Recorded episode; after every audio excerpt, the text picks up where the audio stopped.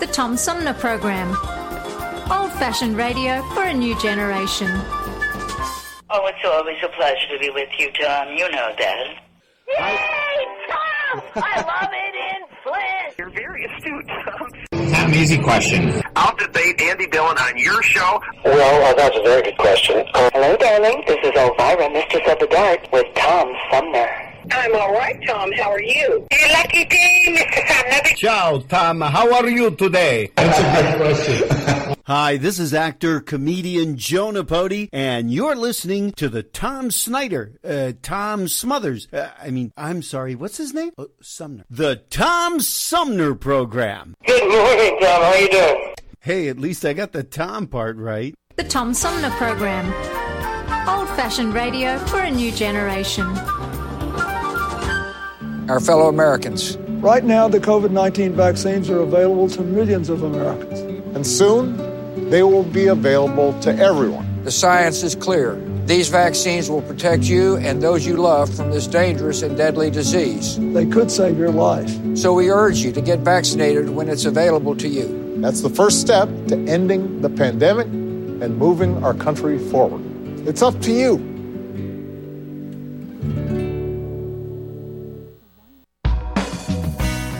MTA Flint is nationally recognized for continually seeking to provide sustainable, reliable, and cost efficient transportation for individuals throughout the region. Through work related and non emergency medical transportation and your ride services, MTA is moving people with future and alternative fuel technologies. More information about MTA Flint and specialized services is available at mtaflint.org. Hi, this is Gretchen Whitmer, and you're listening to the Tom Sumner Program. And welcome back, everybody, uh, as we roll into the second hour of our three hour tour known as the Tom Sumner Program. I want to say thanks again to the guests in the uh, last hour, uh, starting with uh, Chief Alvin Barren from the Southfield Police uh, Department. And uh, hopefully we'll get uh, Chief Barren back and we'll we'll talk some more. But coming up in the uh, 11 o'clock hour, we're going to talk with uh, Detective Brian Fountain from the Detroit Police Department. We're going to talk some more about police training, and I and I certainly want to say thanks to uh, um, my co-host for some of these uh, interviews this morning. Um, my favorite uh, Oakland County activist, Pam Gerald, who helped uh, line up Nancy Wang from Voters uh, Not Politicians. We were talking with her about redistricting, and uh, also uh, Chief Barren, and she will rejoin me at 11 o'clock when we uh, take up our conversation with Detective Brian Fountain. But this hour, we're going to talk about. Um, Vaccine deserts, which simply means places where vaccines aren't as available to people. And uh, from a conversation I had uh, earlier this morning with Julie Swann from uh, North Carolina State um, and an organization called Informs, and that's coming up straight ahead.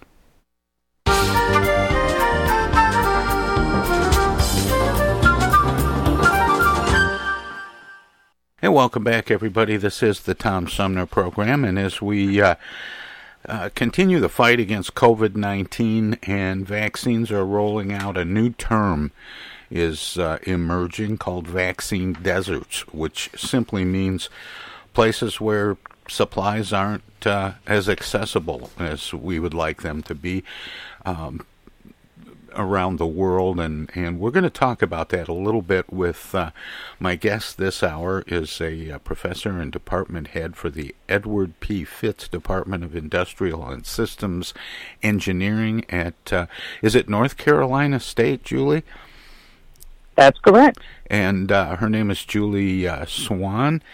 Um, in 2009, she was on loan to the Centers for Disease Control and Prevention as a science advisor for the H1N1 pandemic response. So she knows a little bit about this uh, responding to pandemics. Her name is, uh, as I mentioned, Julie Swann, and she joins me by phone. Hi, Julie. Welcome to the show. Thank you so much. Um, do vaccine deserts show up every time there's a rollout of a vaccine when we've had a pandemic like H1N1 or now COVID 19? Uh, great question. Of, of, course, we haven't had a whole lot of pandemics where we have had a vaccine, but as you point out, uh, there was H1N1 about 10 years ago. Um, we do have vaccine deserts anytime there's some kind of new product, which you have for a pandemic. Uh, you know, we, we certainly have programs to get vaccine to uh, many places around the world, but the gap in where vaccine is available is particularly important when you have a new product that's in short supply, as we do have with the COVID 19 vaccines.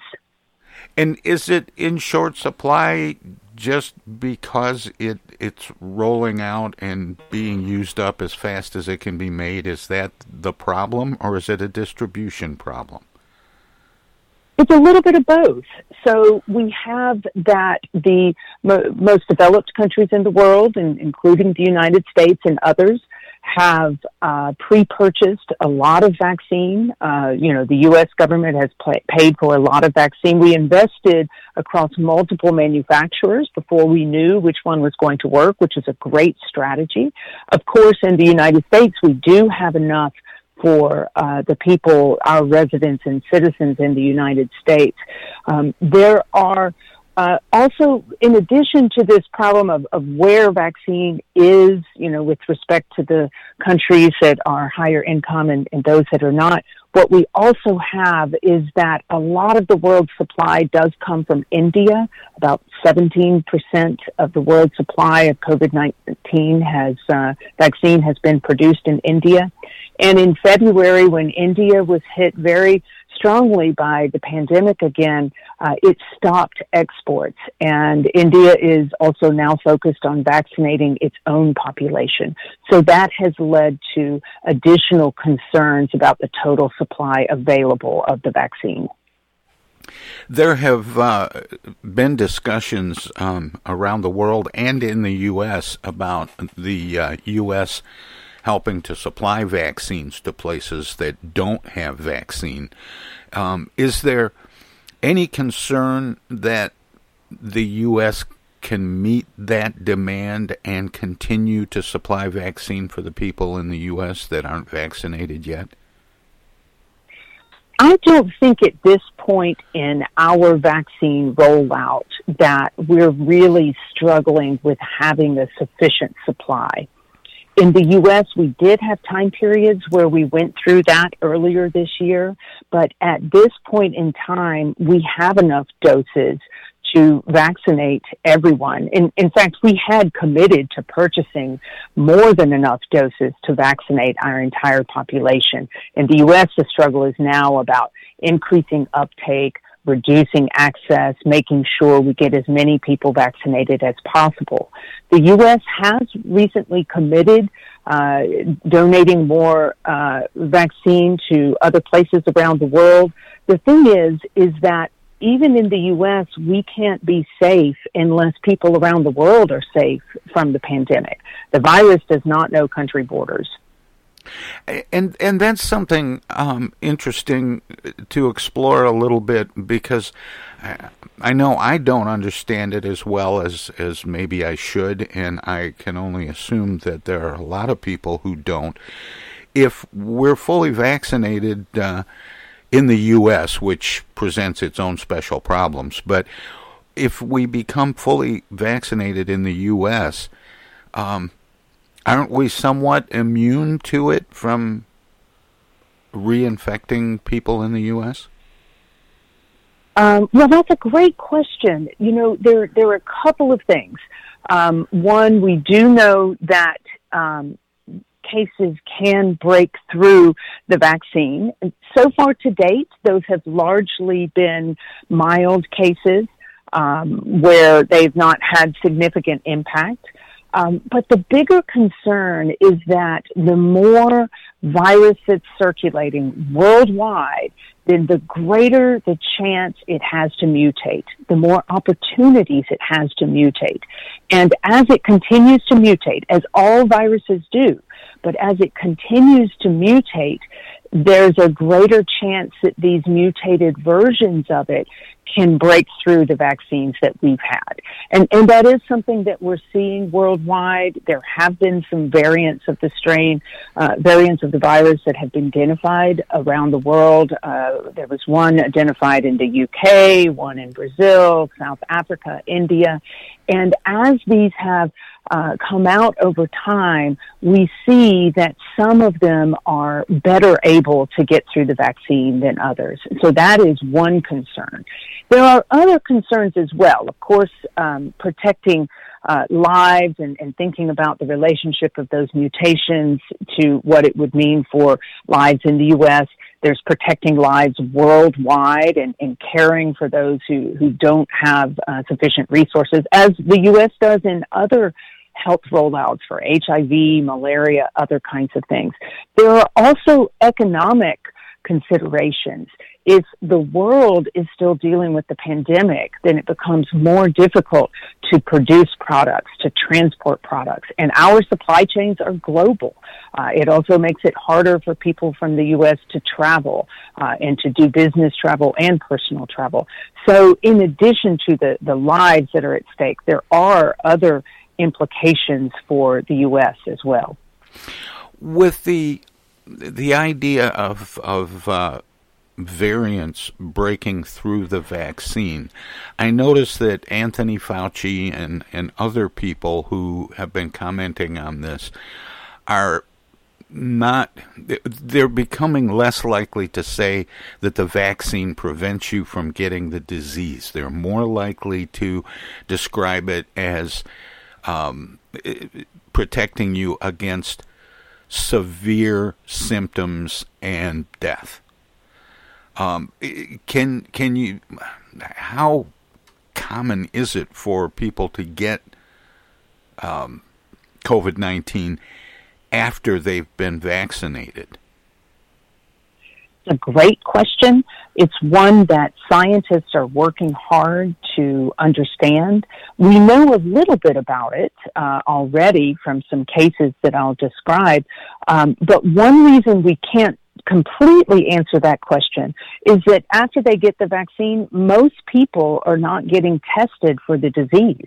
So if they get a ah. mild version, a little sniffly nose, or maybe they just feel a little tired, they may not even know that they have COVID-19. So where we where we have seen it, uh, there is a case of uh, some some baseball players, some Yankees, and um, even after being vaccinated, uh, several of them uh, got the disease. The reason we know that is they're being tested all the time. You know, in the right. in the sports industry to stay safe, they have to continue being tested, and so it was very mild forms of the disease. Certainly, none of them died from it, but we do know that they got it. Um, and so, you know, that's uh, one reason that we, we do still need to be careful. And even if someone is vaccinated, it is much, much less likely that they would have severe disease, uh, hospitalization, death, and that is all great. Um, it is still possible that they could get the disease. They could transmit it to others, although that risk is lower for people who have been vaccinated who acquire the disease. Uh, and that's, you know, one reason for the recent guidance around masks. Um, but we, we do know that there are some cases of it breaking through, but that the, the vaccines are still largely effective against severe disease. And that's what you care about. We get colds every day, right? Or every sure. year. And, and we hear about um, cases of, um, of these variants um, and the vaccines being largely effective against the variants. It's been one of the things uh, that has shown as good news over the last several months as these variants have made their way to the U.S. from other countries. But um, as it continues to evolve or mutate, um, and and different variants uh, are on the rise, it, how difficult is it for the creators and and uh, manufacturers of vaccines to adjust vaccines to new variants? Great question. uh, it's probably a little bit easier than we think about. Um, the, vac- the vaccine manufacturers are already working on that. Uh, they're doing a couple of different things. So they certainly are testing their vaccines against the variants. So we've seen some reports, um, for example, out of Pfizer and Moderna, where they've tested them against different strains and, and shown how effective they are there. Uh, there have been reports about AstraZeneca, which is not one of the ones we have um, approval for here in the United States, but is, it is being used in Europe we've seen reports of that as well. More about vaccines and vaccine deserts with Julie Swann from North Carolina State, straight ahead.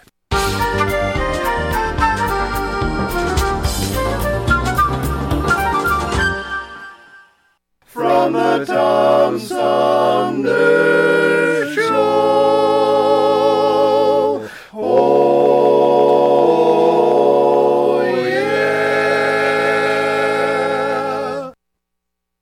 Everybody's doing a brand new dance now. Hi, this is Mark Farner, and you're listening to the Tom Sumner Program.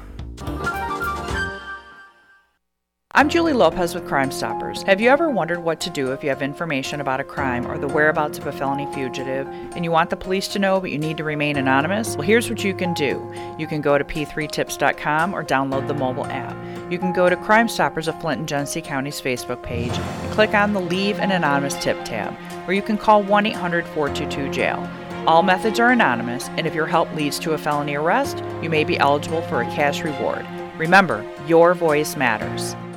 While we've been staying safe at home, scientists have been on a journey. The destination? A COVID 19 vaccine.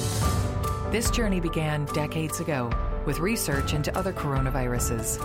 Scientists built from there with months of research and development, cooperation with other experts worldwide, and clinical trials on tens of thousands of volunteers of diverse race, age, and health status.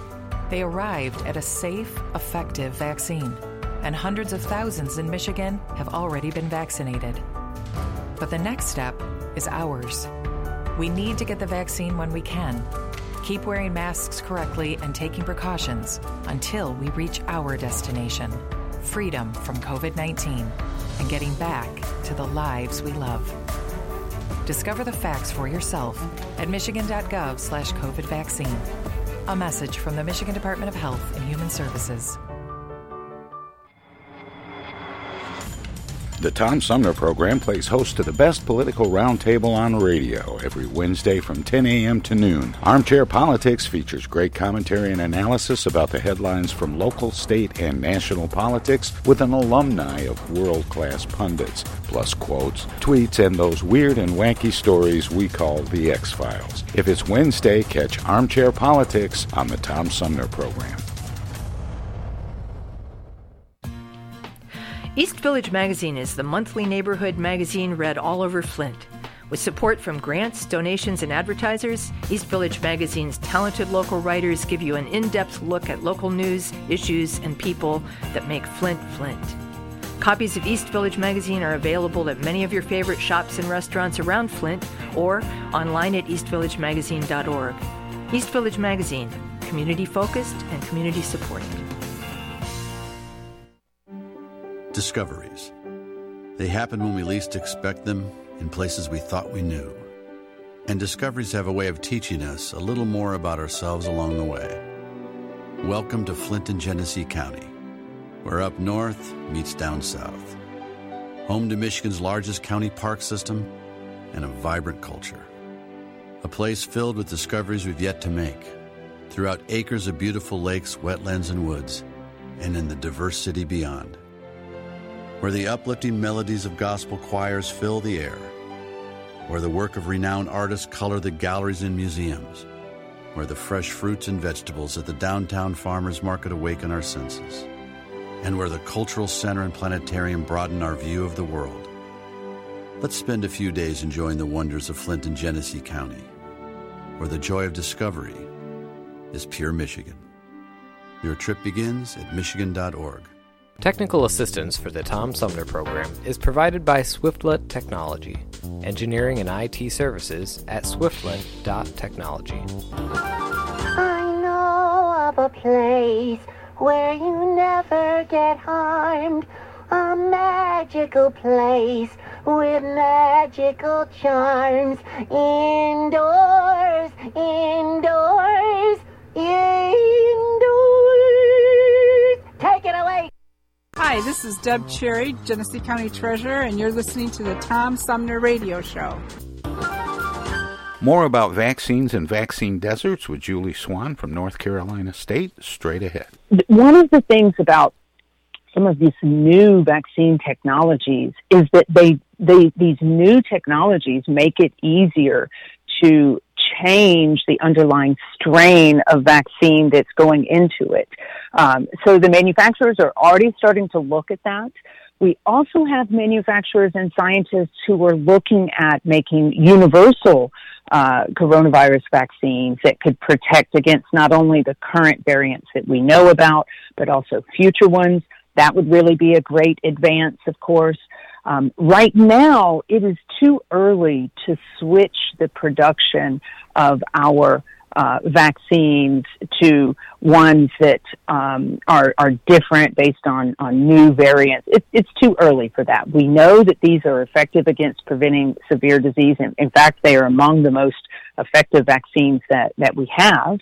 Um, and of course, there are so many in the world uh, who do need um, to be vaccinated to protect their, their lives and, and livelihood. That that's really the focus for the moment. But eventually, we we may have booster shots that would be used to um, boost uh, immunity as well as potentially adding in these protections against additional variants. You mentioned uh, Pfizer and, and Moderna, and those are both two shot protocols. Um, why was Johnson and Johnson able to release a vaccine that could be administered with only one shot? Uh, uh, so it's fascinating to look at the uh, the vaccine production process and the technologies associated with them. When the strains of virus were first sequenced back in January of 2020, you immediately had vaccine manufacturers starting to look at producing vaccine.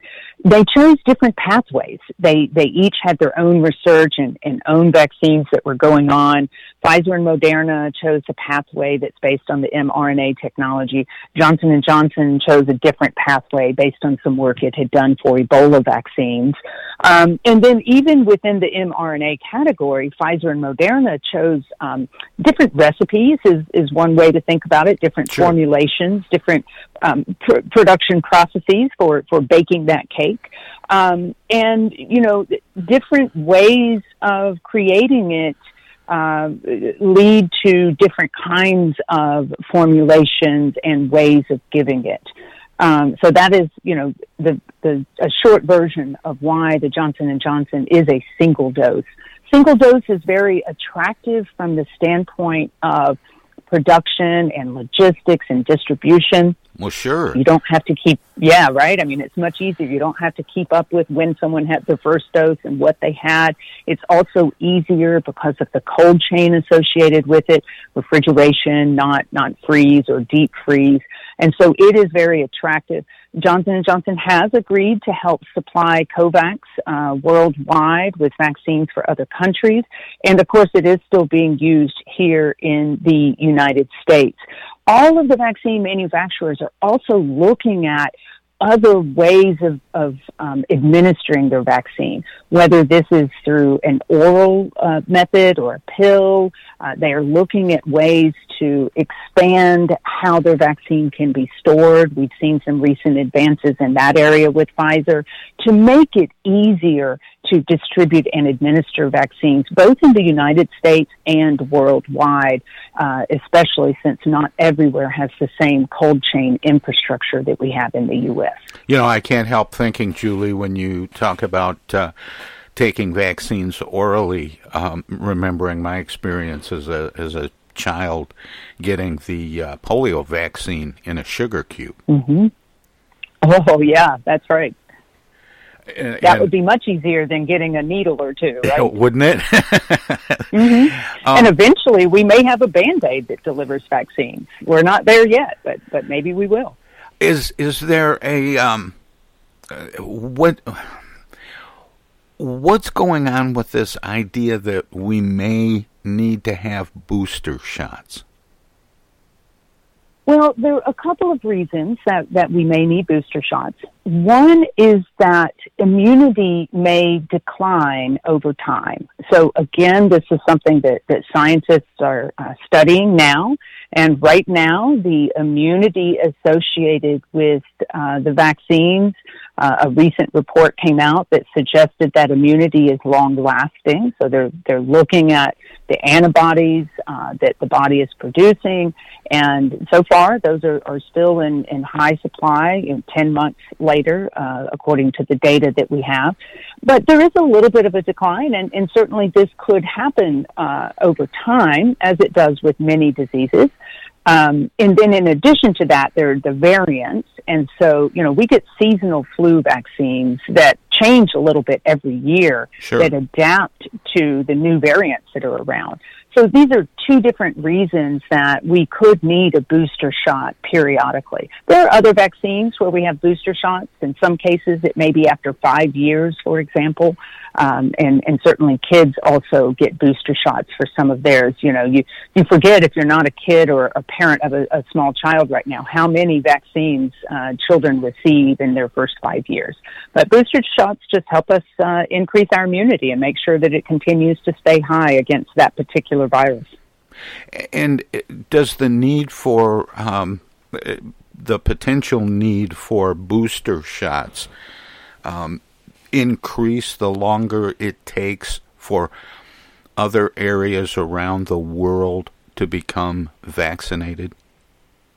You're exactly right. The longer it takes us to get people around the world protected, then the more variants that could arise, and that may mean we need more vaccines in the United States. So you're exactly right. If we give more away now, we might need less in the future.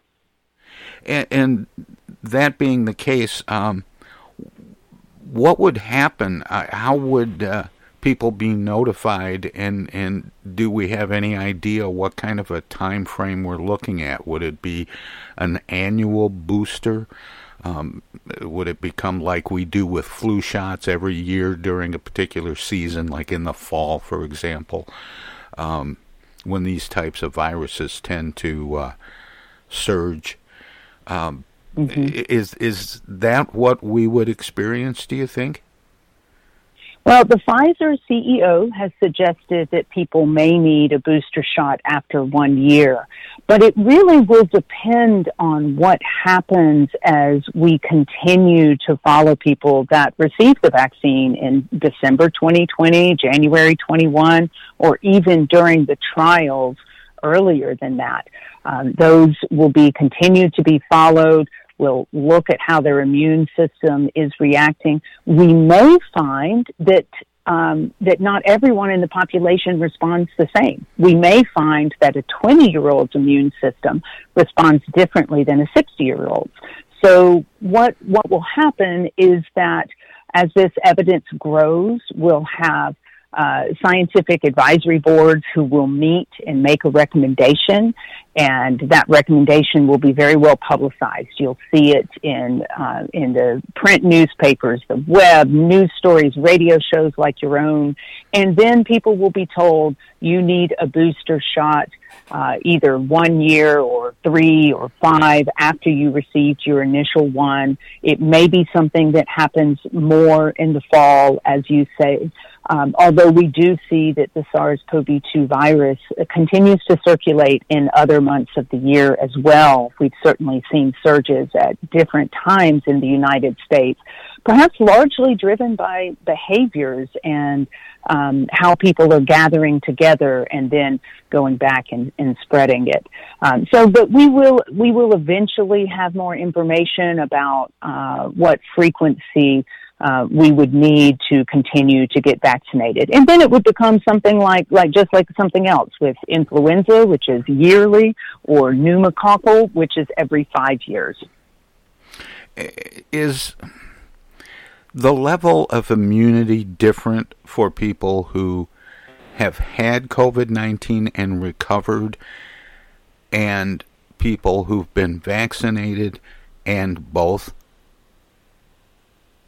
Oh, great question. If I could answer that, I could probably make a million dollars today. Um, I have, yeah, I have seen some preliminary evidence suggesting that um, getting the Pfizer or Moderna vaccines was a little bit better than um, the immunity that comes from having had the disease and uh, recovering, uh, and that maybe the immunity associated with um, you know, some other vaccines might be really close to that, but not quite the same. Uh, there's a lot of variability in that. It does depend on um, whether someone had a mild case or a severe case, um, you know, what someone's underlying immune system is, and other kinds of things. But right now, um, even if you've been vaccinated, the guidance is that excuse me, even if you have recovered from the disease, the guidance is that you should also be vaccinated. And we even have seen a small number of cases where someone who seemed to be a, a long hauler of COVID 19 and, and continued to have some side effects after they got a vaccine that, that those went away. Uh, of course, I encourage anyone to speak with their physicians or other healthcare provider if they have any particular concerns or particular conditions, as that guidance may be, uh, you know, specific to an individual. Now, I've I've heard it um, explained that that literally every time a disease like COVID nineteen is transmitted from one person to another, there is to some degree a variant created. Um, that it's always a little different as it jumps from person to person. Is there a timeline for when the U.S. and other countries should help countries that don't have vaccines get vaccinated? Is, is there a, a, ticking clock on the um, evolution of, of variants? Well, what we know about the SARS-CoV-2 virus is that it seems to mutate at a slightly slower pace than influenza, which, which mutates pretty quickly and we see new strains every year. Um, we do know that. Um, we have seen significant mutations in the United States as well as in uh, countries worldwide. I, I know that there was a mutation that was identified in California. Um, we're not sequencing every single uh, sample of the virus that we're taking in the United States. We're doing a sample of those. Um, we have increased our sequencing, so we know more about what variants are circulating now than what we knew, say, a year ago. Um, in terms of the timeline for acting worldwide to help other countries, I think that timeline is immediate and, and really, you know, almost yesterday, if you will. Um, there are certainly people dying worldwide.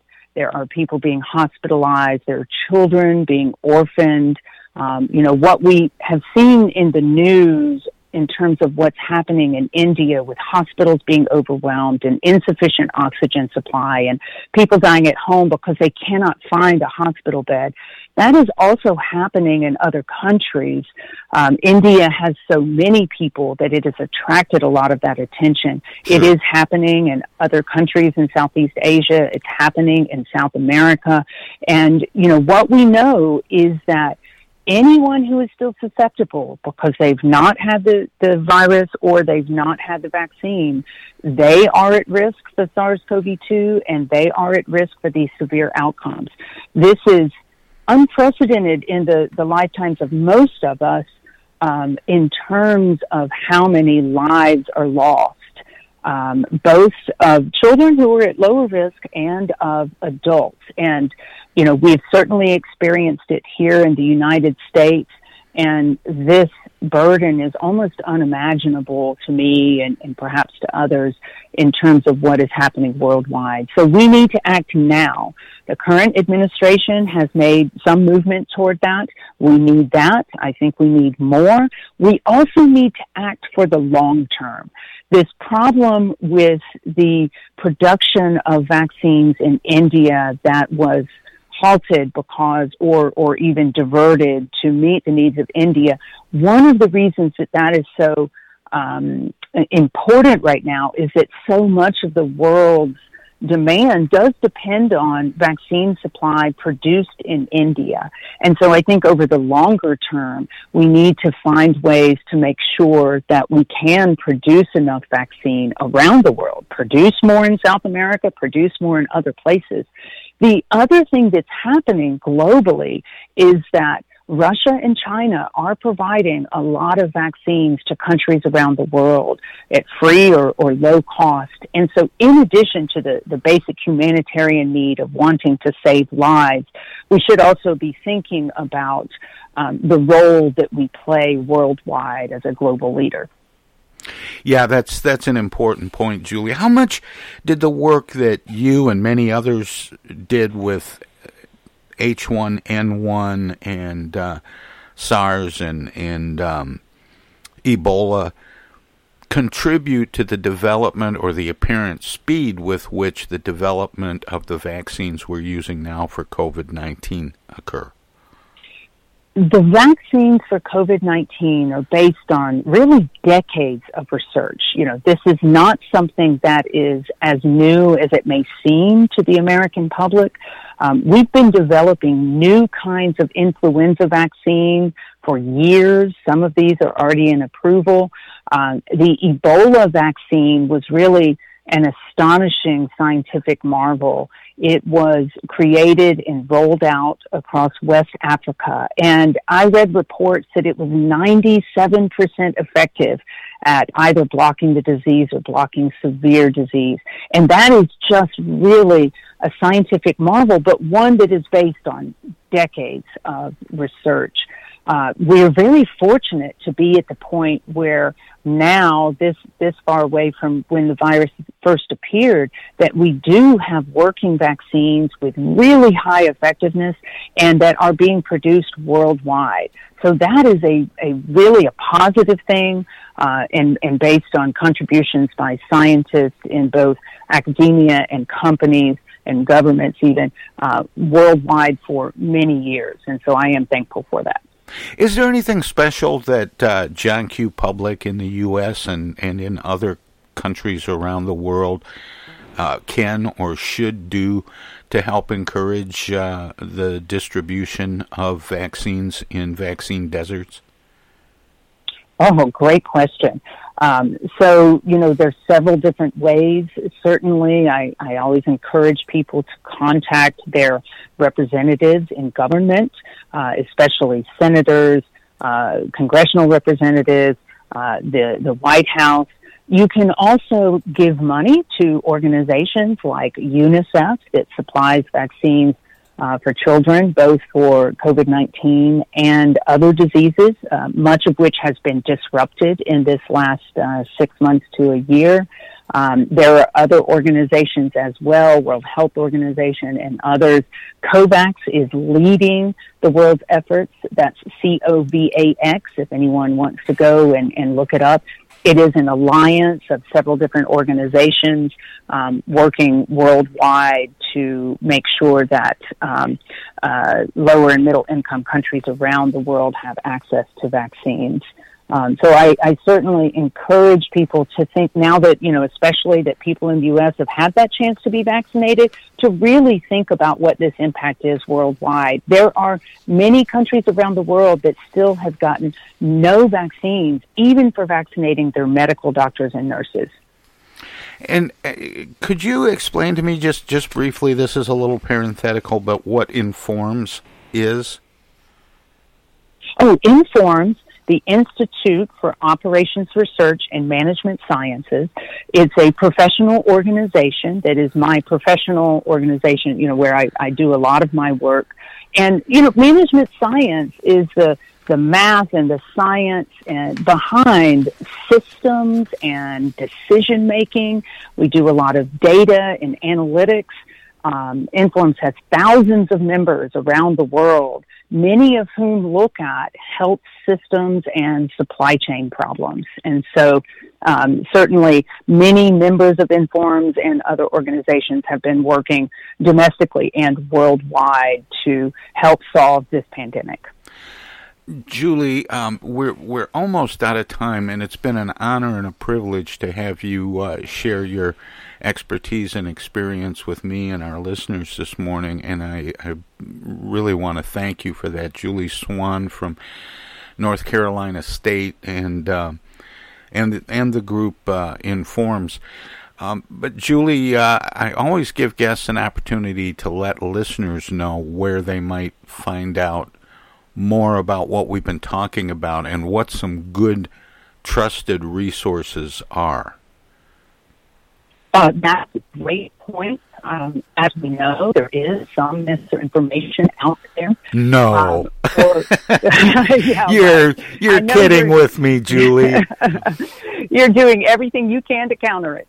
Um, for worldwide efforts, the World Health Organization is the international body that, that we are a member of and, and many other countries around the world. That's a great place for information. Of course, you can find out more about this um, from the Centers for Disease Control and Prevention. I, I can also pull together some of the articles that I think are really interesting about some of this work worldwide and, and put them out on our, our website if anybody is interested in that. Um, if you search my name, you can pretty easily find it. Our COVID modeling group, uh, COVSIM, C-O-V-S-I-M, uh, has been doing work. Um, but certainly, uh, look first at those trusted governmental and internationally recognized institutions for information about this topic. COVAX is another one, that alliance that I mentioned before. Well, Those all great resources. Uh, Julie Swann, um, with two N's, by the way, is uh, is my guest. And, and Julie, thank you so much for sharing your uh, time and expertise with me and the listeners this morning. And keep up the good work. Thanks, and thanks for your interest in this topic. So important. Take care. Once again, that was uh, Julie Swann, uh, who in uh, 2009 was on loan as a science advisor for the H1N1 pandemic response at the uh, Centers for Disease Control and Prevention. She is uh, from um, North Carolina State, and she is also she also works with a group called Informs, the Institute for Operations Research and the Management Sciences. And with that, we'll have more of the Tom Sumner program straight.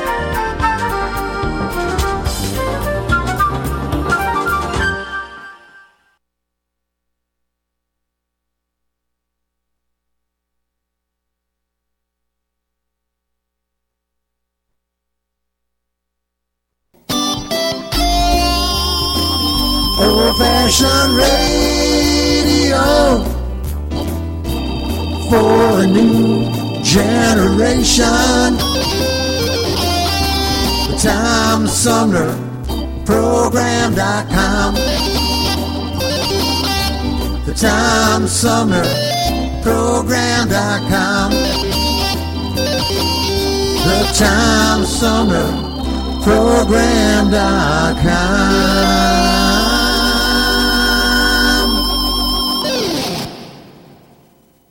from the Tom Sumner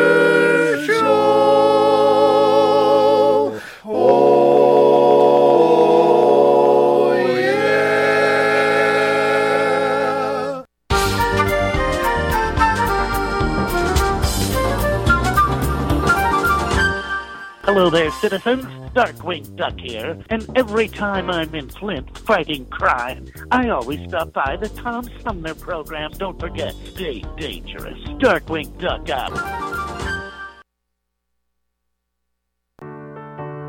While we've been staying safe at home, scientists have been on a journey. The destination? A COVID 19 vaccine. This journey began decades ago with research into other coronaviruses. Scientists built from there with months of research and development, cooperation with other experts worldwide, and clinical trials on tens of thousands of volunteers of diverse race, age, and health status. They arrived at a safe, effective vaccine, and hundreds of thousands in Michigan have already been vaccinated. But the next step is ours. We need to get the vaccine when we can, keep wearing masks correctly, and taking precautions until we reach our destination freedom from COVID 19 and getting back to the lives we love. Discover the facts for yourself at michigan.gov slash COVID vaccine. A message from the Michigan Department of Health and Human Services.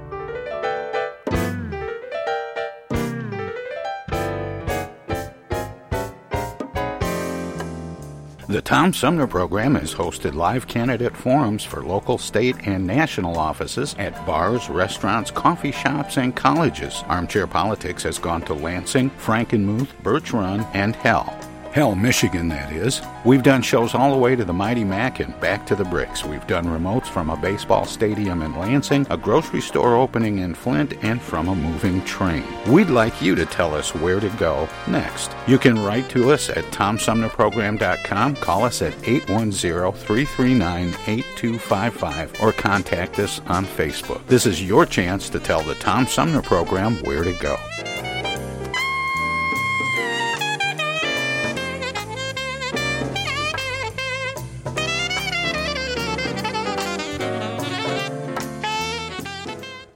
Say, objection.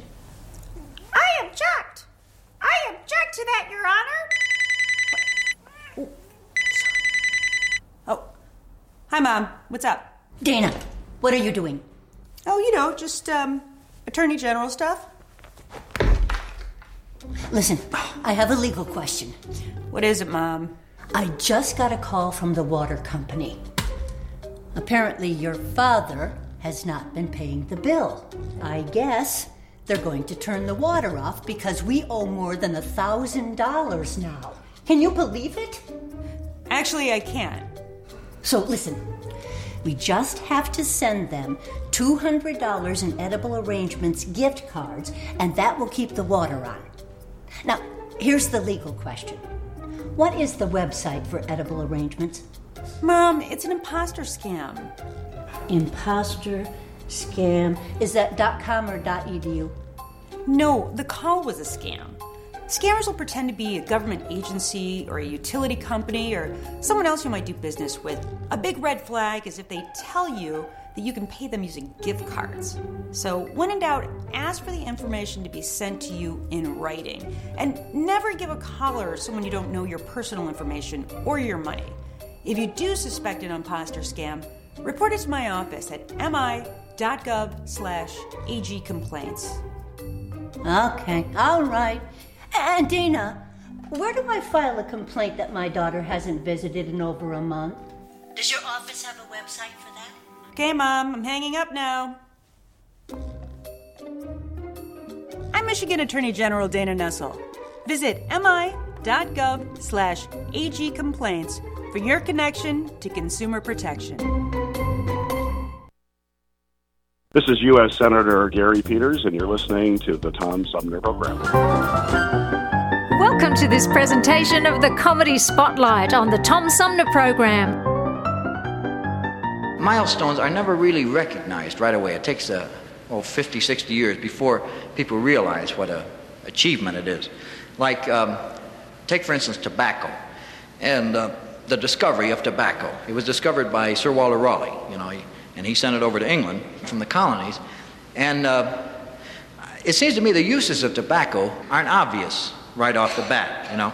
And I imagine a phone conversation between Sir Walter Raleigh and the head of the West Indies Company in, in England uh, explaining about the shipment of tobacco that he had just sent over. I, I think it would go something like this. Yeah, who, who is it, Mary? Sir Walter Raleigh from the colonies. Oh, uh, yeah, yeah, put him on, will you? Uh, Harry? Yeah, you want to pick up the extension? It's, uh, it's Nutty Wall again.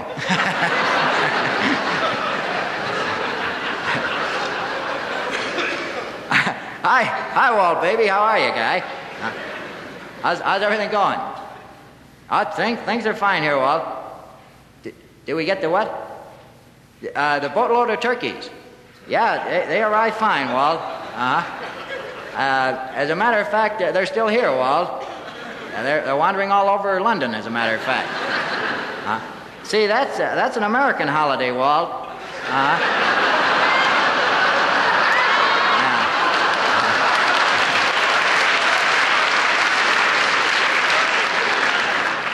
What, what is it this time, Walt? You, you got another winner for us, uh, do you? Tobacco. What's tobacco, Walt? It, it's a kind of leaf. And you bought 80 tons of it.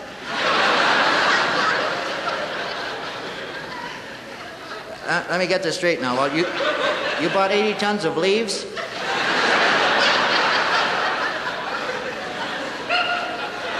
This, uh, this may come as kind of a surprise to you, Walt, but uh, uh, come fall in England here, we're kind of up to our. Uh...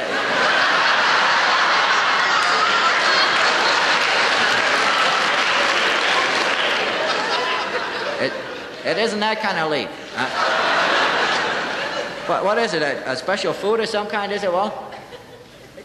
Not exactly. It has a lot of different uses. Well, like, what are some of the uses, Walt?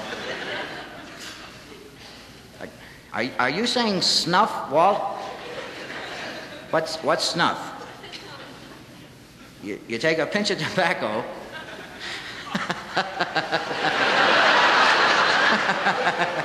and you shove it up your nose.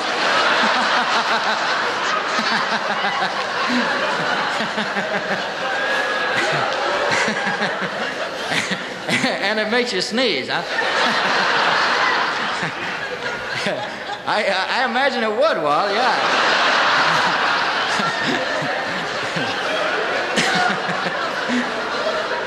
Gee, uh, uh, Goldenrod seems to do it pretty well over here, Walt.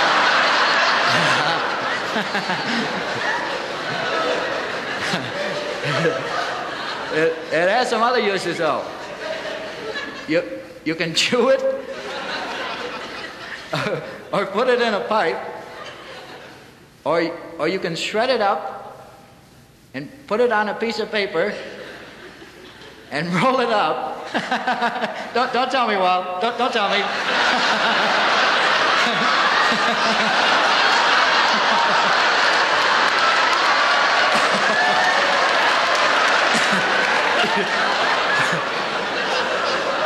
you, you stick it in your ear, right, Walt?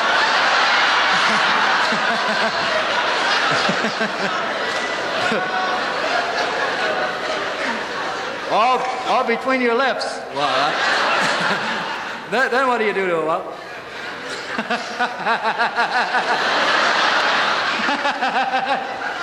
you set fire to it, Walla.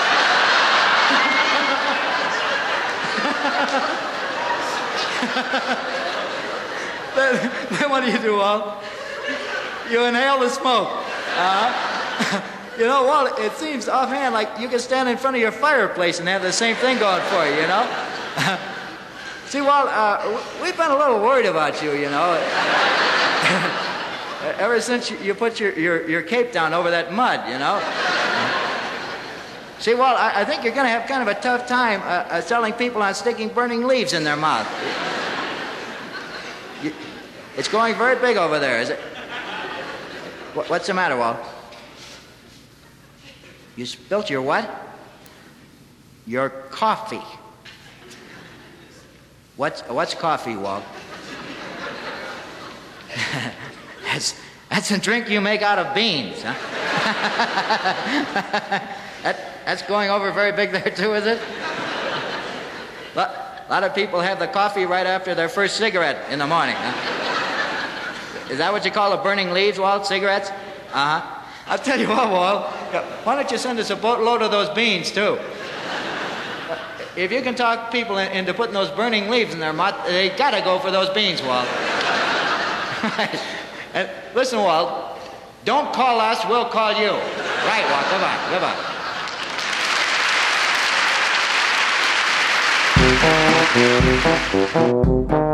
This was another comedy spotlight on the Tom Sumner program.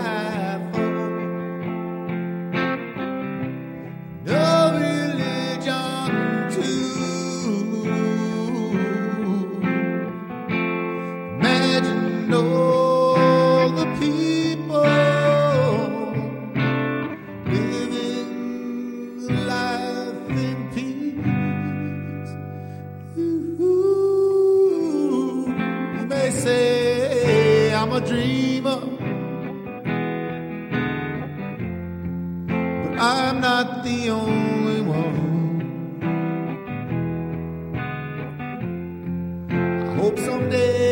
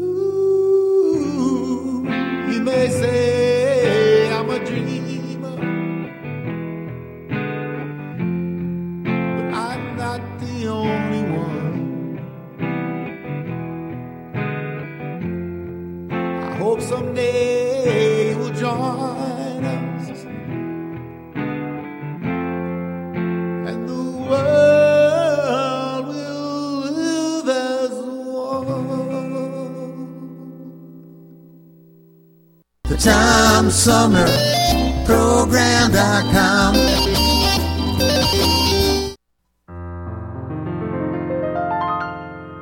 Now, when a virus comes along that's spreading like a plague, and POTUS and his lackeys have been nothing if not vague, well, then you've got to trust the CDC and listen well, unless you want to bid our free society farewell. There bad, transmittable, contagious, awful virus. And if we don't act quick and social distance, it will mire us in a stretch of quarantine that lasts until July. A super bad, transmittable, contagious, awful virus. And if you got a better cough in your arm, and if you got a better. now, back in 1918, influenza had its run, but half the docs were busy overseas with World War One. Today we have mass media and scientists to say if you don't want this virus, well, then stay six feet away. Super damn important that we practice isolation, because we're asymptomatic while it's in incubation. We'll overwhelm our hospitals if there's not mitigation. It's super damn important that we practice isolation. If we don't do it, then we're all gonna die. If we don't do it, then we're all gonna die. And so I hope at last you'll take this lesson here to heart. Cause it's already scary and we're only at the start. If you get bored, just think of the immunocompromised who can't go much of anywhere unless it's sterilized. Oh, super bad, transmittable, contagious, awful virus. If we don't act quick and social distance, it will mire us in a stretch of quarantine that lasts until July. A super bad, transmittable, super bad, transmittable, contagious, awful virus. Super bad, transmittable, contagious, awful virus.